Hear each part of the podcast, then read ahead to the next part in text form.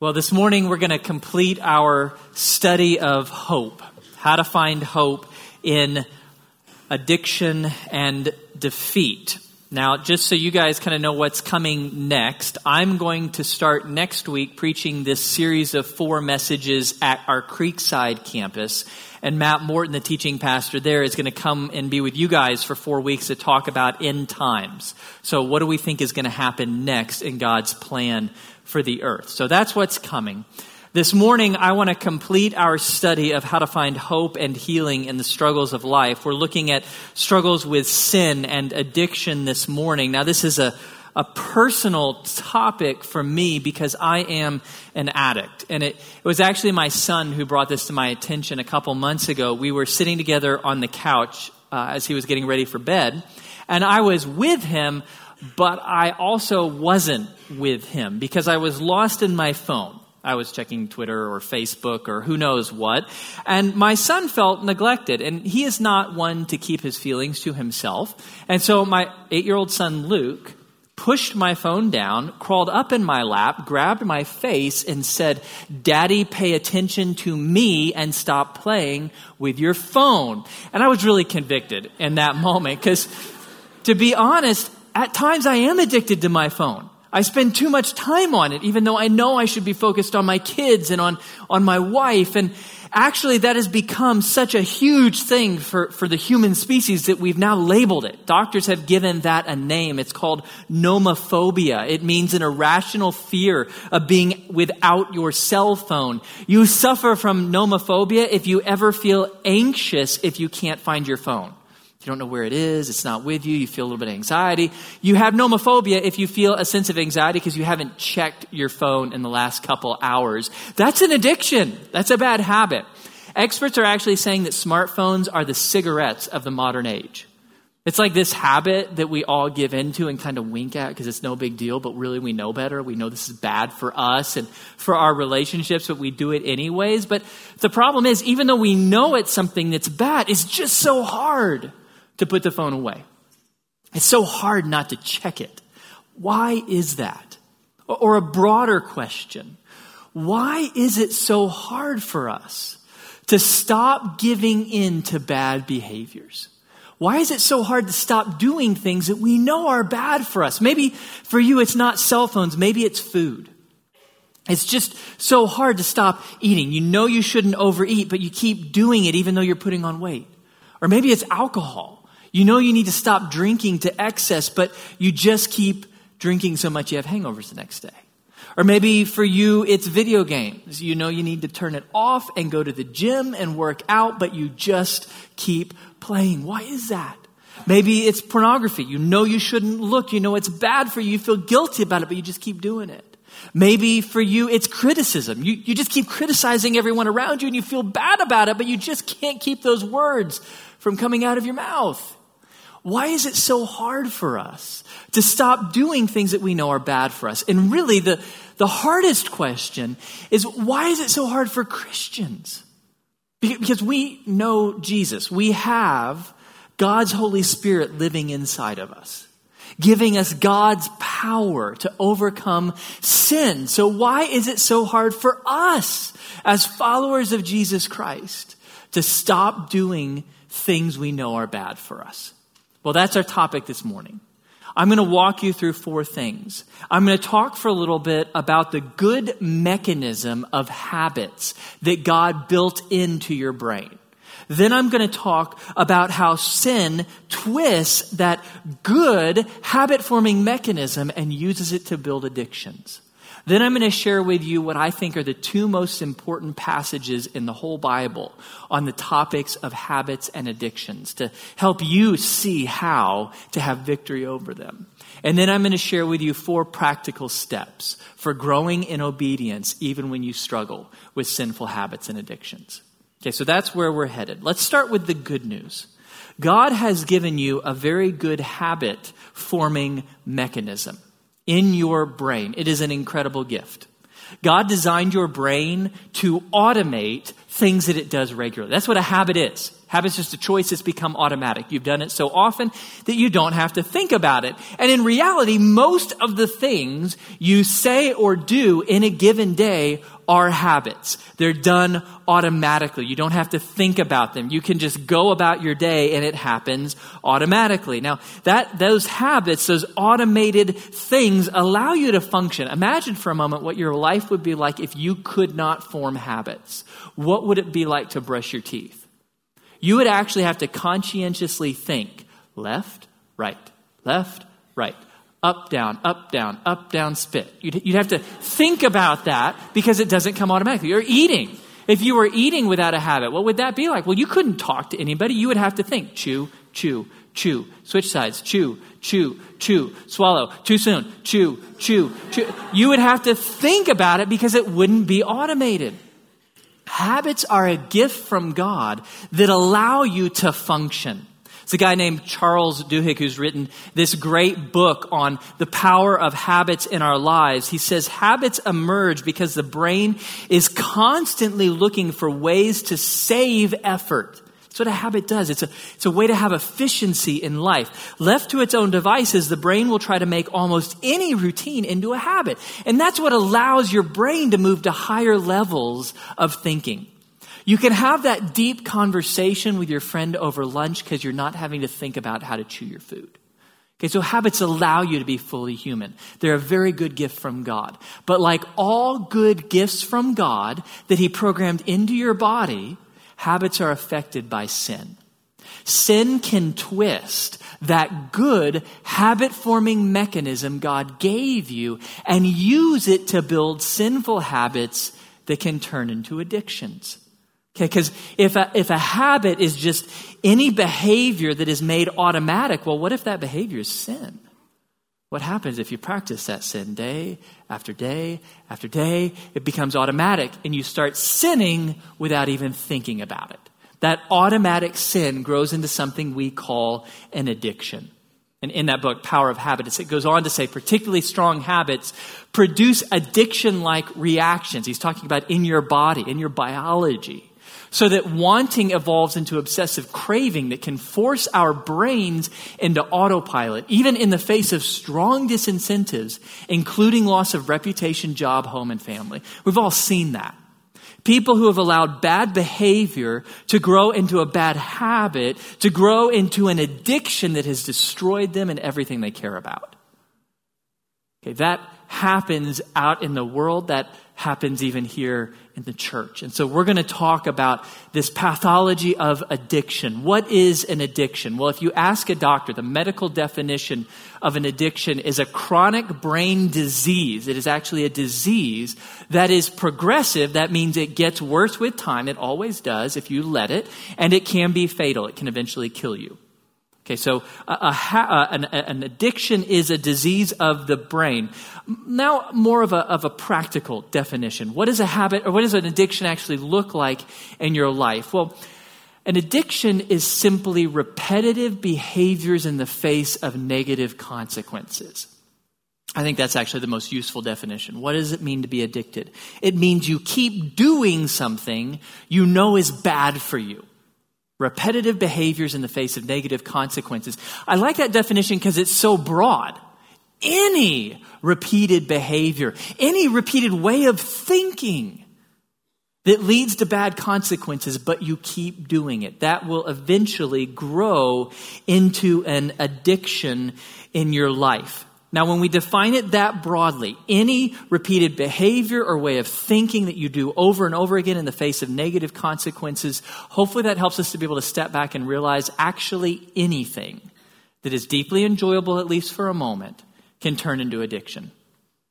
Any way of thinking, speaking, or acting that is enjoyable, at least for the, a moment, can eventually turn into an addiction. And the way that it does that is by manipulating the good habit forming mechanism that God designed into your brain. And some of you have studied biology. You know how the brain works. What, what's happening is that this bad habit is playing with the dopamine empowered reward system God designed in your brain. God designed in your brain that when you do something that is pleasurable, it releases a small amount of dopamine.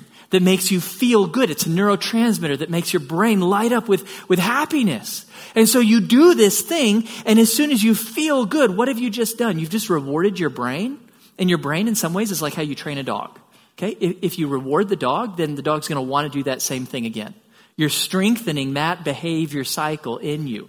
Well, what if it's a sinful thing that you just did, but it made you feel good? Release just a bit of dopamine. Well, you just strengthened that reward loop for that sin. Okay, now you want to do the sin again. Your brain wants it again. I want that dopamine hit again.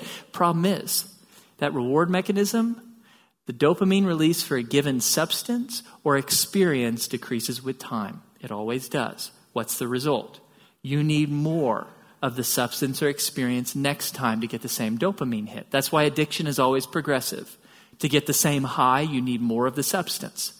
Okay, so that's what we're doing. We're playing with that good reward system God designed into our brains when we practice bad habits. We play with that until it turns into destructive addictions. And like I said, that's as prevalent out in the world as it is here in the church. We see it everywhere. We see it a lot in the news these days. There is an epidemic in our country with the use of opioids. So, prescription painkillers in particular. It's a crisis running throughout America. Uh, 42,000 Americans died of opioid overdose in 2016. That's actually more than died of breast cancer. It's a bigger deal than breast cancer now. That number, however, is dwarfed by the people struggling with alcoholism. So, 88,000 Americans die every year from alcohol related causes. 88,000.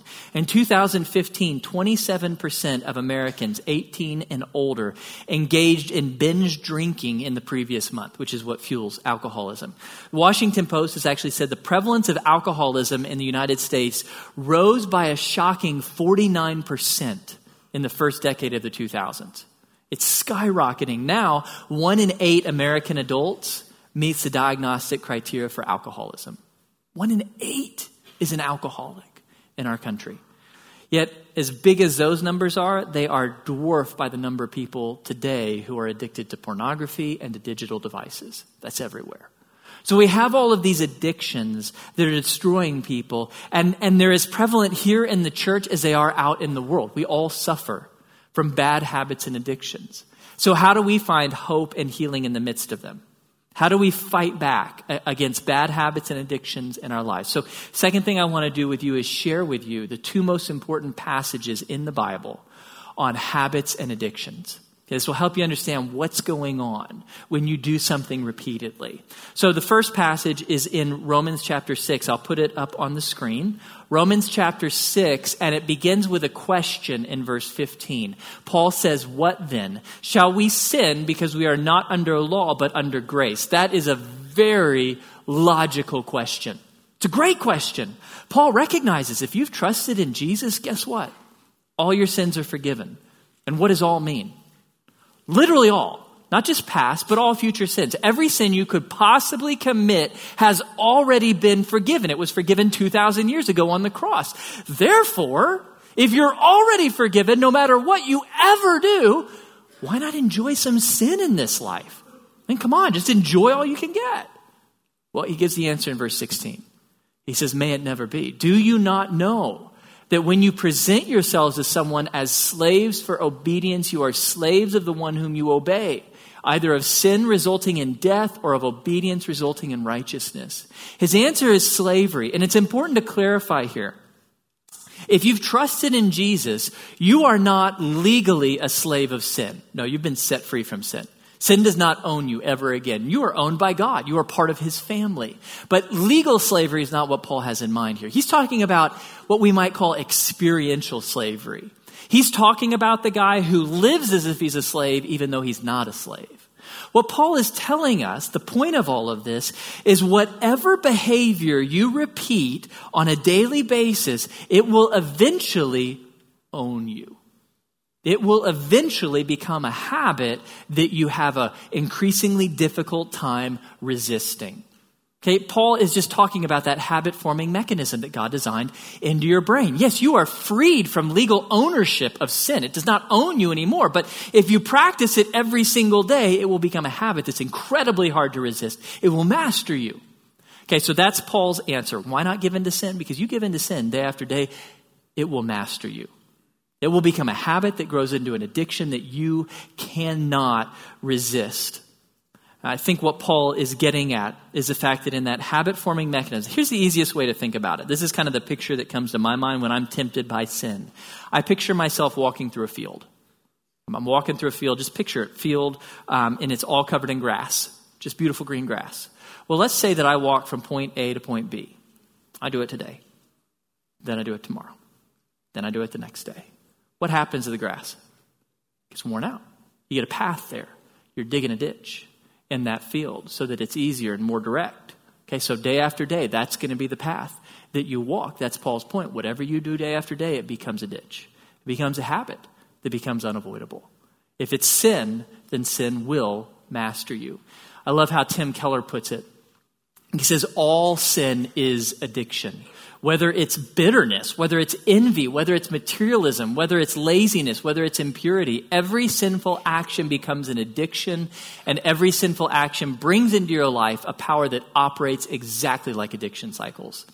I love that quote because hopefully it clarifies. You may have come in this morning, and as soon as I put up that first slide and you saw, oh, he's talking about addiction, well, that's not me. Because I don't deal with like alcoholism or drug abuse or pornography, whatever it is. I, I don't have an addiction in my life. No, actually, you do. You are an addict. How do I know? Because the Bible says you're a sinner, and so am I. And all sin, by its very nature, is addictive. It always leads to addiction. If you practice any sin on a regular basis, whether it's a behavior, whether it's a way of thinking, I love how he includes bitterness and critical, criticizing people, whatever it might be, whatever behavior you practice on a regular basis, whatever way of thinking or speaking you practice on a regular basis, it will become an addiction. There is no way around that. And so I think what Tim Keller is helping us realize is there are no pet sins. None. No small sins. There's no amount of sin you can manage because that's not how sin works. All sin is inherently addictive. That's why you should say no to it. Yeah, Jesus died for it, but do you really want it to absolutely own you? Do you? You want it to become an addiction that destroys you because that's what you're choosing when you say yes to it. All sin is inherently addictive. It will lead you down a path that gets harder and harder to escape. And the result will be if you continue to let that addiction play out, eventually it will lead to death. So Paul says in verse 16. The, the end result, the fruit of that addiction is death. I think he's talking about physical death, and, and that's very easy to see. You've all seen that, either in, in real life or on TV or in the movies. When you give in to an addiction, when you fully let it vent in your life, whether it's to alcohol or to drugs or to, to sexual sin or whatever it might be, it ends up destroying you, destroying everything you love and leading to premature death. Sin becomes bad habits that become addictions that destroy you and those you love. But there is very good news in this verse, too, because this isn't the path you have to walk you can walk the other path, the path of obedience. Paul says if you present yourself as a slave to obedience day after day, what that means is I'm going to wake up every day saying, Today I'm going to obey. Each time I face that choice, I'm going to choose to obey. Then what happens? Paul says the result is sanctification. Sanctification means you grow in righteousness. It means you become more and more righteous, more and more like God. Again, picture that field. Okay, you're standing in that field, and, and you have time after time, you've been walking this way in the sinful way, deepening that ditch, strengthening that path. Well, Paul says, no, you can go this way. You can obey, and if you'll obey today, and obey tomorrow, and obey the next day, guess what? You'll start digging a new trench. You'll start blazing a new path that becomes easier to walk in day after day, more unavoidable to walk in day after day. And so you can build good habits that lead you to righteousness. And the point of all of this to say even as Christians, we cannot escape the habit forming mechanism God designed into our brains. You can't escape it. Whatever you choose to practice regularly will become a habit in your life. So, make sure you practice obedience. Practice what you want to become because it will master you. Okay, so that's Romans 6. Now, if that was the only passage that we studied, then it would seem like your choices are everything. Whatever you choose to, to say or think, that, that determines everything. Our choices are incredibly important, but We're not alone in this habit forming mechanism. And that's what we find in the next passage. So, Philippians chapter 2, verses 12 and 13. Verse 12 is very much like the Romans 6 passage we just read. Paul says, So then, my beloved, just as you have always obeyed, not as in my presence only, but now much more in my absence, work out your salvation with fear and trembling. That's our part. As, as believers in Jesus, what does God want us to do? Keep obeying.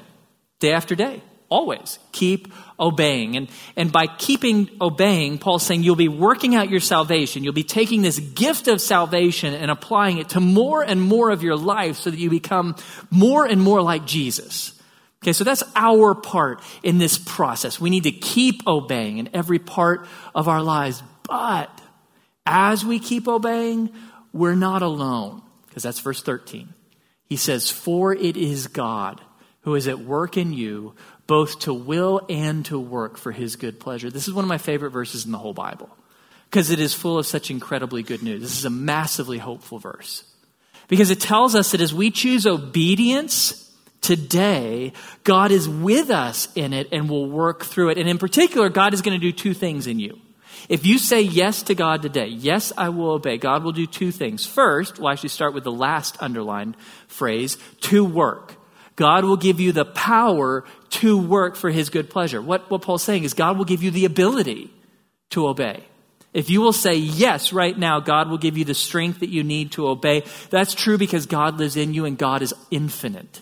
The Holy Spirit lives in you. The Holy Spirit is almighty. The point of all that is to say, if you have trusted in Jesus, then at any particular moment in your life, no matter how far you've fallen into bad habits or addictions, sin in that moment is never inevitable. Never. At any given moment, if you have the Holy Spirit in you, you can obey. It's a promise Paul makes to us in 1 Corinthians 10 13. Many of you know this verse. No temptation has seized you except as is common to man. And God is faithful. He will not let you be tempted beyond what you can bear. But when you are tempted, He will also provide a way out so that you can stand up under it. In other words, God is always enough to obey. Always. The Holy Spirit in you is stronger than any temptation, any bad habit, any addiction you face. So at any given moment, you can obey. That is great news, but I love that that's not all the news of this verse. Because God is at work in you not just to enable your obedience today, but to do what else? To make you will for his good pleasure. It's a weird phrase. In Greek, to will means to desire. The point Paul's making is God is at work in you. When you say yes to obedience today, God works in you to transform you so that you desire to obey at least a tiny bit more tomorrow. And I love this. I absolutely love this about Christianity. Nobody in the world understands. Everybody out in the world thinks that Christianity is just a whole bunch of rules to keep you from doing the thing you want to do, right? A whole bunch of rules you got to follow. No, that is not Christianity. What is Christianity? Christianity is God's promise to transform you so that you want to do what is good for you and other people. Christianity is all about incredibly good news. God does not want you to live a life of sad obligation. No. He wants to transform you so that what you love is what He loves. He wants to get hold of your desires so that you desperately desire to do the things that are good. And so Paul's point is if you will obey today, God will empower your obedience today, but he will also work to grow your desire so you actually want to obey a little bit more tomorrow. And again, it's that, it's those neural pathways working in our minds. It's that system that God designed. Maybe instead of a field, a better analogy would be trying to walk through a forest. Picture yourself trying to walk through a dense forest, and for 10 years, you have blazed a path this way towards a sin. Maybe it's being critical of other people. Maybe it's looking at pornography.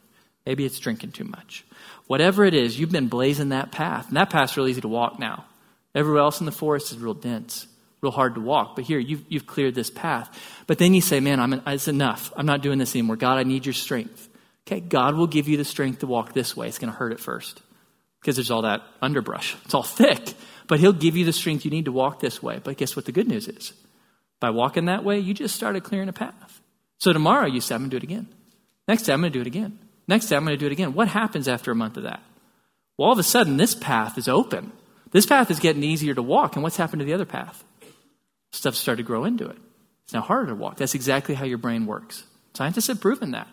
When you choose not to do something you used to do all the time, those neural pathways diminish. They disintegrate over time.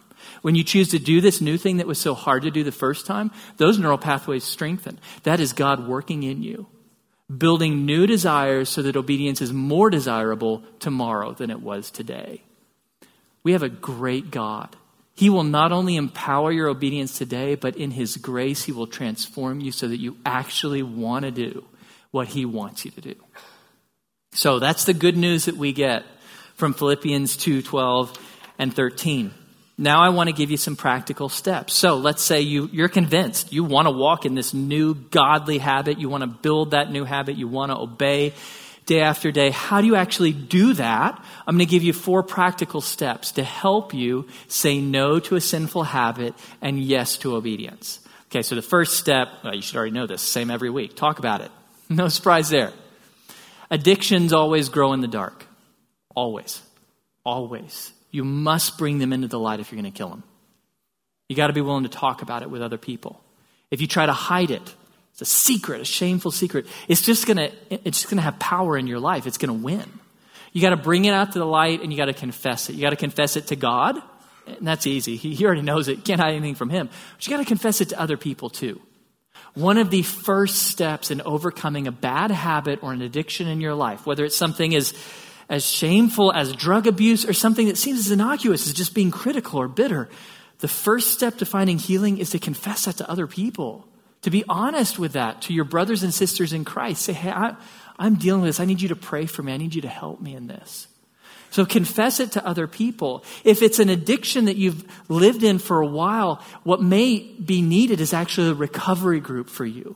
You may need to join with a group of other believers who are wrestling with, with addiction as well and have found some victory in it so they can encourage you and help you along the way. One of the greatest ministries we have here at Grace Bible Church is called Celebrate Recovery.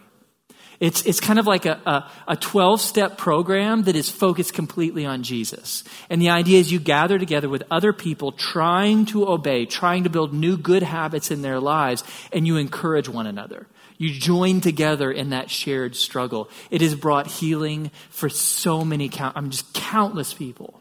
So Celebrate Recovery meets here at Southwood every Tuesday night at 6:30, no matter the weather, no matter the holidays. Every Tuesday they'll be here, 6:30 p.m. for food and then 7 p.m. they start with some worship. We also just recently have started to celebrate recovery for teenagers who are struggling with whether it's bad habits or hangups or hurts, whatever's going on in their lives, and they, they need somebody to talk about. We call it the landing. It also meets here at Southwood on Tuesday evenings at 6.30, but it's a safe, private place for teenagers to be able to gather together um, and, and help each other with godly mentors to walk in obedience. So lots of great options for you. So you got to talk with other people. Finally, if your addiction has been growing for a long time, and especially if it has a very strong biological component, because maybe it's a substance abuse issue or alcohol abuse, you may need to talk to an expert. You may need to sit down with a doctor. That's really common. When, when drug abuse becomes really strong in our lives, we often need medical help to overcome it. Don't hesitate to do that. That's not a sign of weakness. Weakness is trying to hide it. Strength is, is going and talking to somebody. So talk to a doctor or a counselor. There's a lot of great medical tools available to help you move out of addiction and into healing.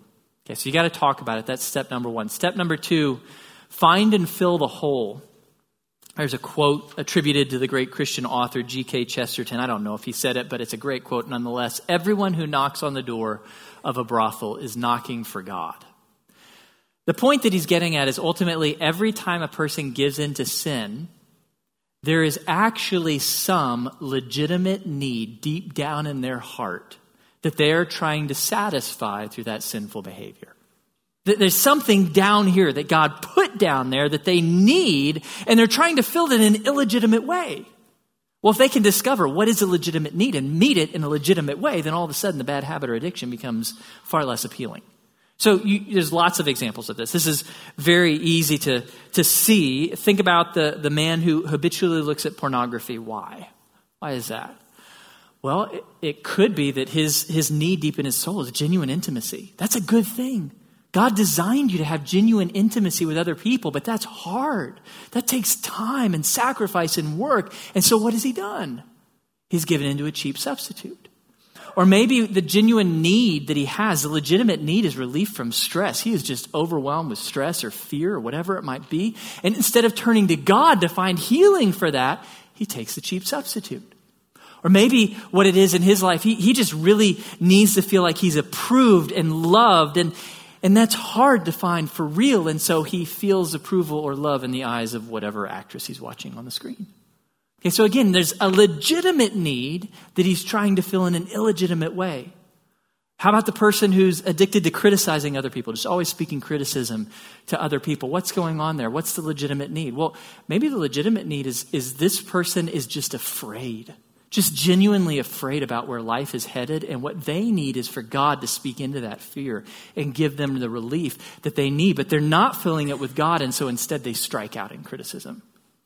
How about the person who is addicted to approval? See this all the time. Men or women who are overworking and cheating their families because they're addicted to the praise they get at the office why? Well, there's probably a legitimate need there. Maybe it's a, a genuine need to, to have value and worth in people's eyes, and maybe their parents didn't meet that need when they were growing up, and so they're desperate for it, but instead of turning to God, they turn to the people at work who, who satisfy that need, and that leads them into the addiction.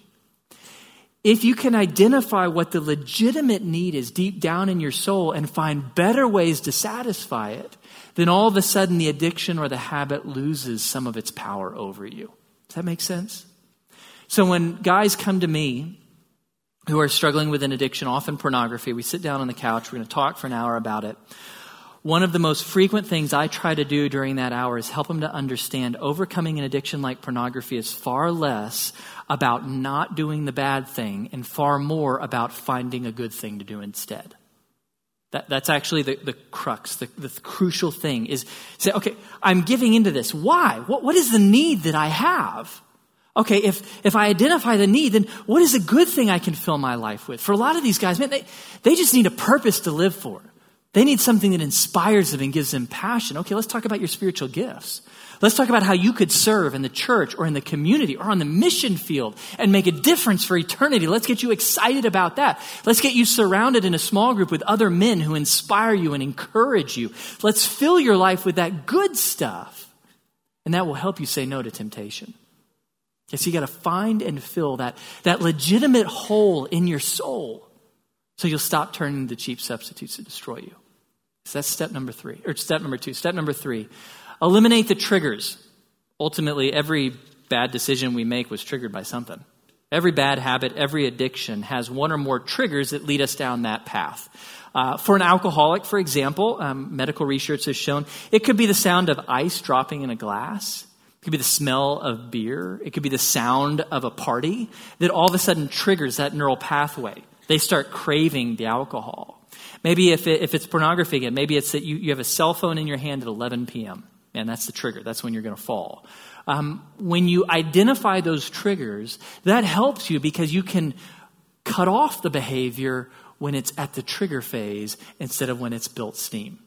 You can stop it way up here. When you, when you think about giving into an addiction, it's very much like a snowball rolling down a mountain. That snowball up at the top of the mountain, it's really tiny.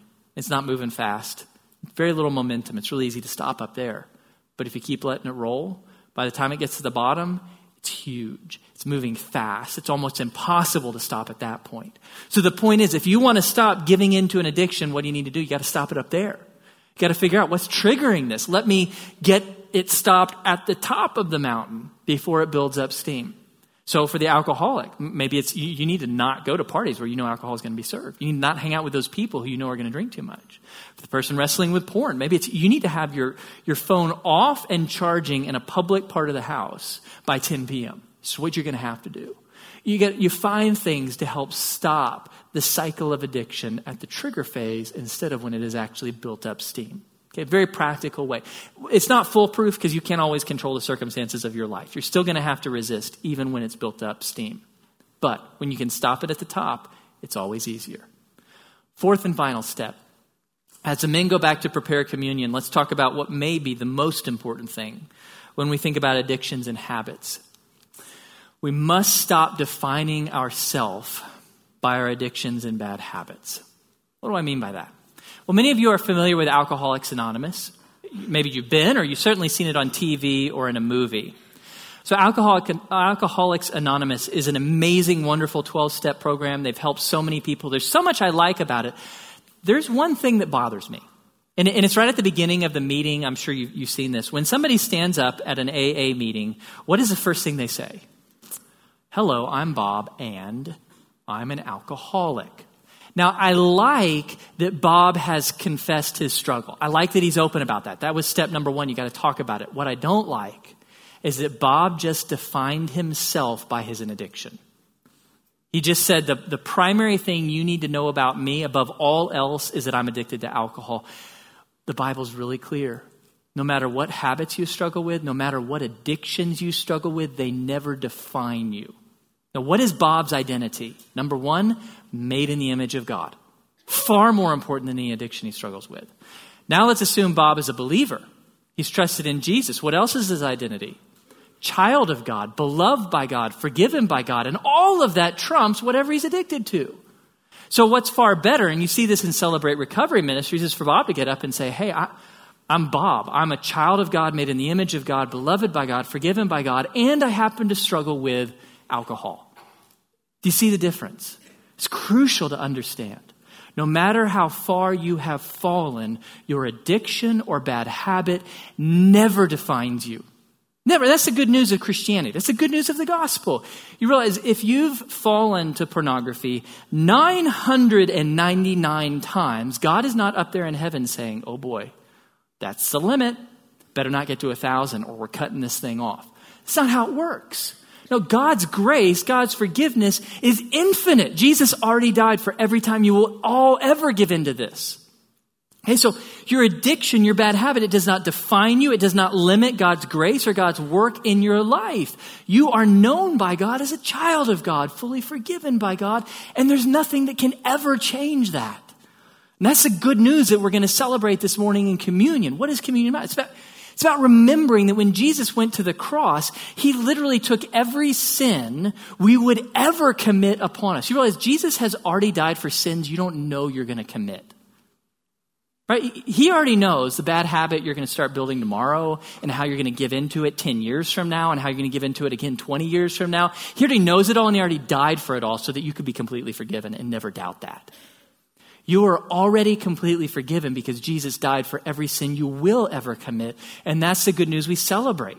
When we celebrate communion, we're re- remembering, we're reminding one another that Jesus gave his body, his blood, his life for us so that no matter what sins, bad habits, or addictions we give into, we have eternal life as a free gift and can never lose it.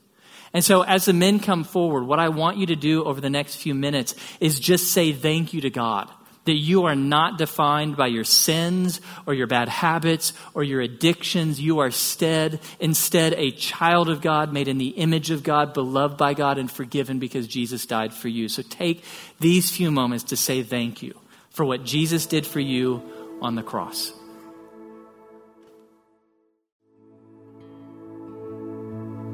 Jesus said, This is my body, which is for you. Do this in remembrance of me. Then he said, This cup is a new covenant in my blood. Do this as often as you drink it in remembrance of me. Heavenly Father, we thank you this morning for your Son, Jesus Christ. We remember and we praise you that Jesus died for all of our sins, even the ones we don't know about yet. We thank you and we praise you that we cannot out sin your grace, that there is no limit to it, that it is infinite. We praise you, Lord God, for the security and peace that that gives us.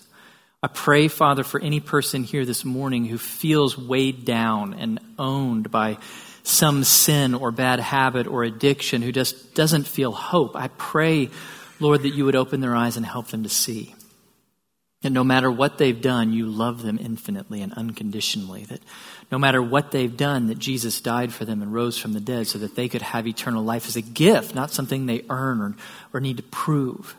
I pray, Heavenly Father, that you would help them to see that no matter how far they have fallen, there is still hope. That you can heal them, that you can bring obedience into their lives and righteousness into their lives and healing into their lives. I pray, Heavenly Father, that they would walk out of here today refreshed, feeling a sense of new life and, and new joy, that you can begin a new work of redemption and restoration in their lives. I pray, Lord God, that you would turn their story into a triumph. I pray for all of us, Lord, that when sin comes knocking, that we would remember that all sin is inherently addictive and that we would choose obedience. And that as we choose obedience, that you would work in us so that tomorrow we desire obedience even more. We thank you that you are not a God who functions on obligation, but that you are instead a God who loves to transform people's desires so that they want to do that which is good for them and good for others. That is such a joyous thing. We praise you, Father, that you are good. In the name of your Son, Jesus, we pray. Now, if you'll stand, let's continue in worship.